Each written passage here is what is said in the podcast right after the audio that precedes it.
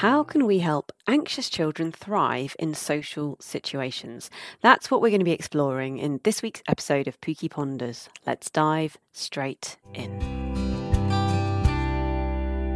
Okay, so to start off, let's have a little bit of a think about anxious feelings and begin to understand them a little bit. So anxiety, it's a common emotion, a common feeling, especially for children in social situations. It stands to reason. They're doing new things in new places with new people for the first time sometimes. That's scary for any of us. So we need to help to kind of normalise that anxiety, help them to realise that it's okay, it's normal, it's healthy, in fact, that they have some of these feelings. Whilst also, though, focusing on building on that resilience, enabling them to kind of feel the fear and do it anyway, if that feels appropriate and it's something that they and we are motivated by. Understanding anxious feelings and exploring them a little bit, picking them apart, exploring them, seeing what they feel like and look like with our children and young people can help us and them to kind of empathise with those experiences and to see them through a positive, kind of happier lens where we're curious and we're exploring what we might do differently and how we might be able to move forwards towards shared goals without blame or shame or judgment or any of those things. So get curious about anxiety first of all. Try to understand those anxious feelings whilst aiming to create an environment where those anxious feelings are validated rather than dismissed. So we're getting curious, we're putting the lens on them, we're looking at them, we're wondering what they feel like, what they look like, what's triggering them, and what we can maybe be doing to overcome them without ever trying to blame, shame, any kind of judgment on those feelings. We just notice them, get curious. Okay, so our first steps here in terms of enabling our children to thrive in social situations, we've understood anxiety a little bit, we've got curious about it.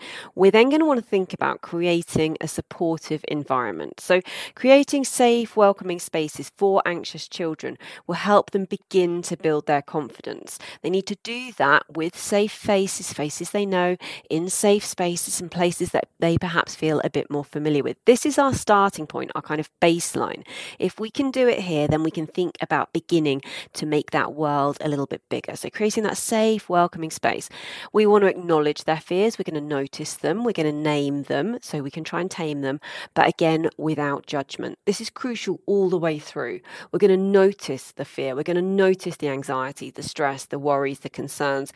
We're going to notice them. We're going to be curious about them, but we're never going to judge. We're never going to enable that blame, that shame to creep into this.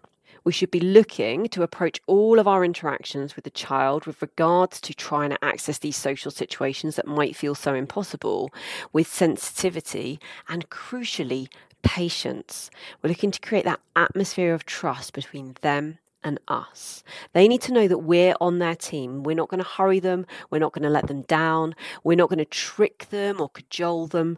We're there by their side, supporting them to do this at a pace that feels possible and safe, crucially safe for them. In order to help to build this rapport, build this trust, build those bridges, we can be practicing our active listening, making sure that child feels really heard in whichever way best works for you and the child. This is going to give the child the opportunity to express themselves, building on that curiosity about the anxiety, helping us to understand what are the barriers here to this child accessing this situation.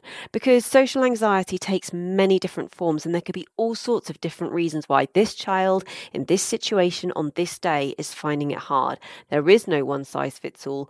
We need to understand exactly what kind of monster we're trying to overcome today. Other things that we can do to create that supportive environment are offering choices within a kind of controlled framework to empower our anxious children. So they feel like they've got some control over the situation, but rather than giving them a completely free hand when their brain might be all woo and wah and all over the place when they're quite anxious, instead giving them a choice between A and B, C and D. So they're still making choices, they still feel in control, they feel empowered in the situation, but we've done that in a really controlled way and with a framework that we've perhaps thought about ahead of time. we can also take steps to reduce any overwhelming stimuli in social settings. So this is going to depend on the child. But for example, if like many of my listeners, you're supporting neurodivergent children, we might be thinking about how we can reduce stimuli such as vocal, auditory stimuli, using loops or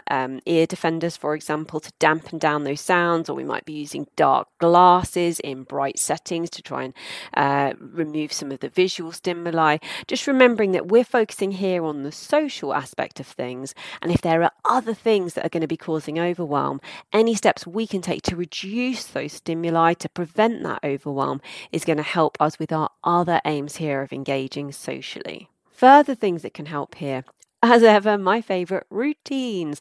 Routines and predictability will always ease anxiety. Things that feel familiar, that feel known, where we know what to expect, are less scary for us. So we need to take away as much guesswork as possible as we can from these newer situations that a child might be entering into. Think about if there are familiar routines or rituals that you can introduce here to perhaps make the unknown feel known. You can also think about looking ahead, looking at the place that you're going to go, thinking about the people that you're going to be with, role playing, this kind of thing. We're just looking to make it feel less new. The familiar is less scary than the unfamiliar. How can you help your child to feel slightly more familiar with this new situation? As the adult, you can also think about role modelling the skills that you're hoping to see in your child. So think about what you're looking to actually achieve in these new social situations. What are your hopes for the child that you're supporting?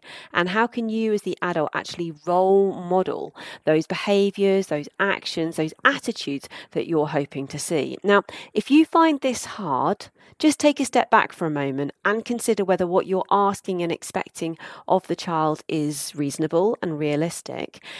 And also, though, remember, it's okay if you find it hard, but you still have these hopes for the child, and maybe the child has these hopes for themselves. Then the thing that you can role model is your vulnerability and how you overcome these obstacles. These are really important lessons for your child too. So we've kind of got curious about the anxiety. We've thought about building a supportive environment in which we can begin to explore new things. Next, we want to build up those social skills gradually.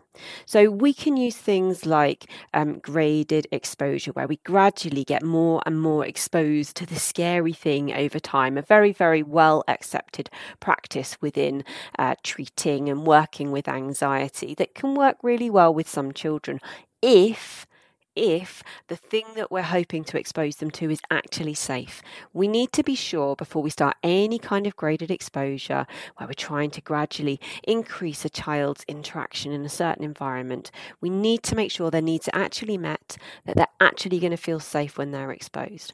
The idea about kind of graded exposure, gradual exposure, exposure ladders, however you want to think about it, where we basically increase how much we do a thing over time. The whole reason behind that is because we can only maintain anxiety at a certain point for a certain period of time. And if the anxiety is kind of irrational and we're actually safe, then gradually being more exposed to this actually safe situation, we kind of go through this exposure curve, anxiety curve, and our feelings, those anxious feelings, both physiologically and psychologically, will reduce over time. So we'll be exposed to the scary thing and we feel that big spike of anxiety, but with exposure and with a bit of time, things begin to calm because we're actually safe. And we can kind of do this and build up our tolerance and build up our exposure over time. And that's all good as long as we're actually safe. What happens if the situation, the thing that we're trying to do graded exposure with isn't actually safe, is that we then make things worse. Because instead of the child's brain and body going, oh, okay, I'm feeling really anxious, but nothing terrible has actually happened. It's okay. Take away your fingers from the big red panic button brain. It's going to be all right. It's going to be all right, and gradually calming. If instead the child is actually not safe, then that big red panic button is going to be pressed and we're just just going to exacerbate things and they're going to be even more anxious next time. So gradual exposure, stepped exposure, this is good so long as the child is safe and motivated. You can't do this to a child. You need to do it with them. They need to be motivated to make this change. So if we accept that this is a good thing that we want to do with this child, that they are motivated, they want to learn to do this new thing, and we think that their needs will be met and they will be safe, then we can break down social interactions into a series of manageable steps. And exactly what those steps will look like should be negotiated between you and the child. And each step should feel tiny enough that it can be taken confidently and it should feel sustainable. But things we might do when approaching a new social situation might include just first talking about it in the abstract, not being anywhere near it, just talking about what might happen, what it might be like, who's going to be there, what we might smell and see, and so on. Next, we might watch that social situation. So be an observer from afar with no pressure at all to join in. And then we might take a next step that would be like a low stakes try. So picking a right moment to join in a tiny bit, perhaps very much scaffolded and supported at that moment. And we gradually build it up over time. So the key thing here is those tiny steps. Each step must feel tiny to the child, so tiny that they feel absolutely certain they can do it. We then sit with that step for a while until it feels really comfortable before we ever think about moving on. Sometimes we'll move back and forth between the steps. We may need to go backwards before we go forwards. It's a gradual thing. It will take time. We can get a little bit creative in terms of enabling our anxious children to practice social interactions, to practice these skills, to try them out. Try and make it fun. Try and think about what's going to motivate this child with these other children, perhaps that they want to spend time with or in this place. So you can do anything here, like get brainstorming with the child, think about what would be fun. Fun is a really good way into this. What do they want to be able to do? But things that often kind of come up in these situations would be things like adventure-themed scavenger hunts, or doing interactive table playing board games for small groups might be nice, or exploring in nature or doing outdoor activities with friends, if that's the kind of thing that floats this child's boat, maybe quite literally. They might want to do like cooking or baking collaborations, or get together with friends to create video content, or put on a puppet show. It doesn't matter what the thing is. It's about finding something that this kid really wants to do, that they think would be fun, that speaks to them and their passions and their skills and their interests, so that they're motivated to want to try. And you can also notice what's working. So just noticing in day-to-day life and in any interactions that you do try to support, notice what's working well. And then very, very slowly just start to build on this. One little note here is don't get too excited by the tiny moments at the beginning, because you don't want to pile in and put all the pressure on.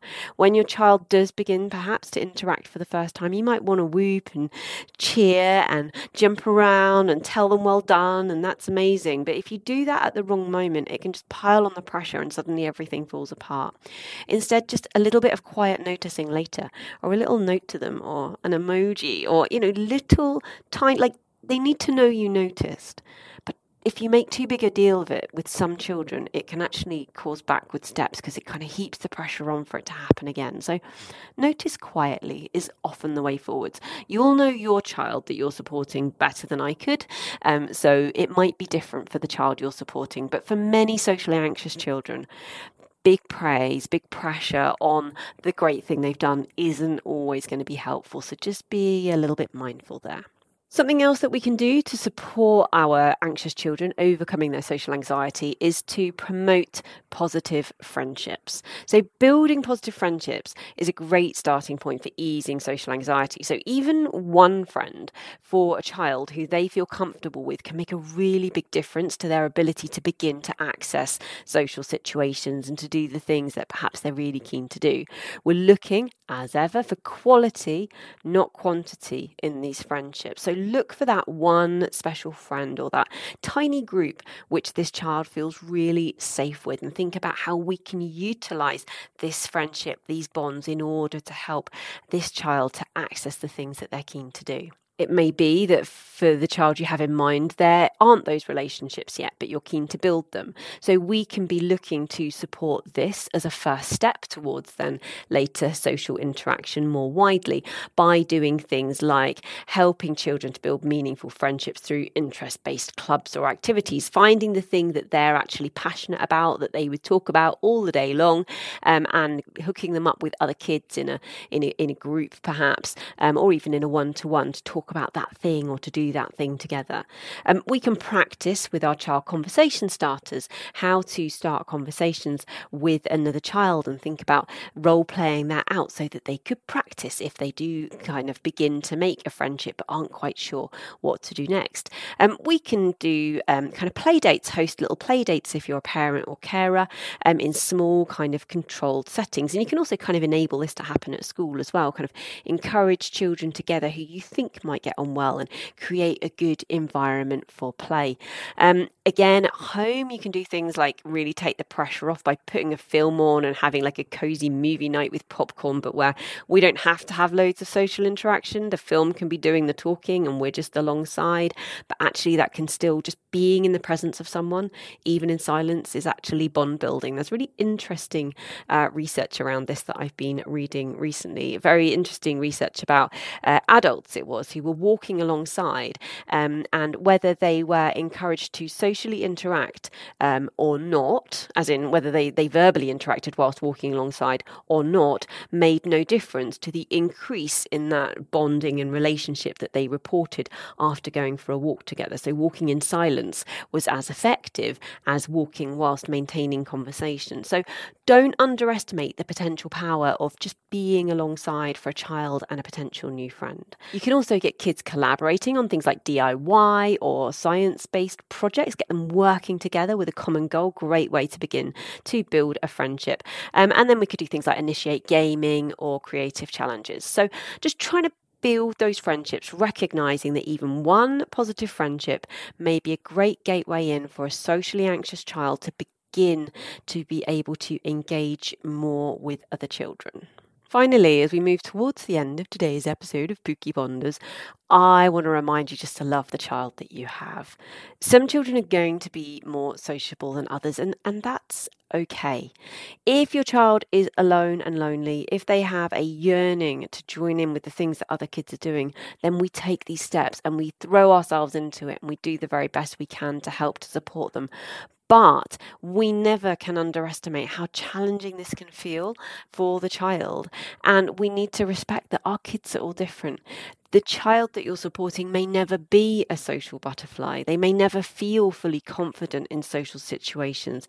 They need not to feel like a failure because of that. They will have myriad other strengths and superpowers of their own, and we need to find those and celebrate those.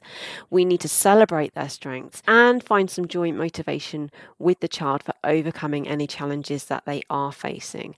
And we should celebrate every little step along the way, no matter how tiny, but never, ever losing sight of the perfectly imperfect, wonderful, beautiful, great, brilliant, fantastic, all the words, little person that you have in front of you. Love the child that you have, not the one that you feel you could, should, would have.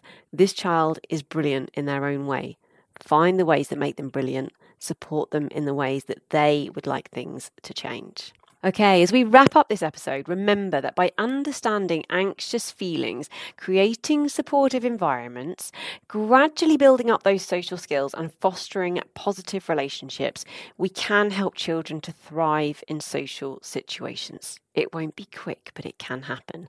It's all about empowering them with the tools that they need to navigate the world with confidence and resilience.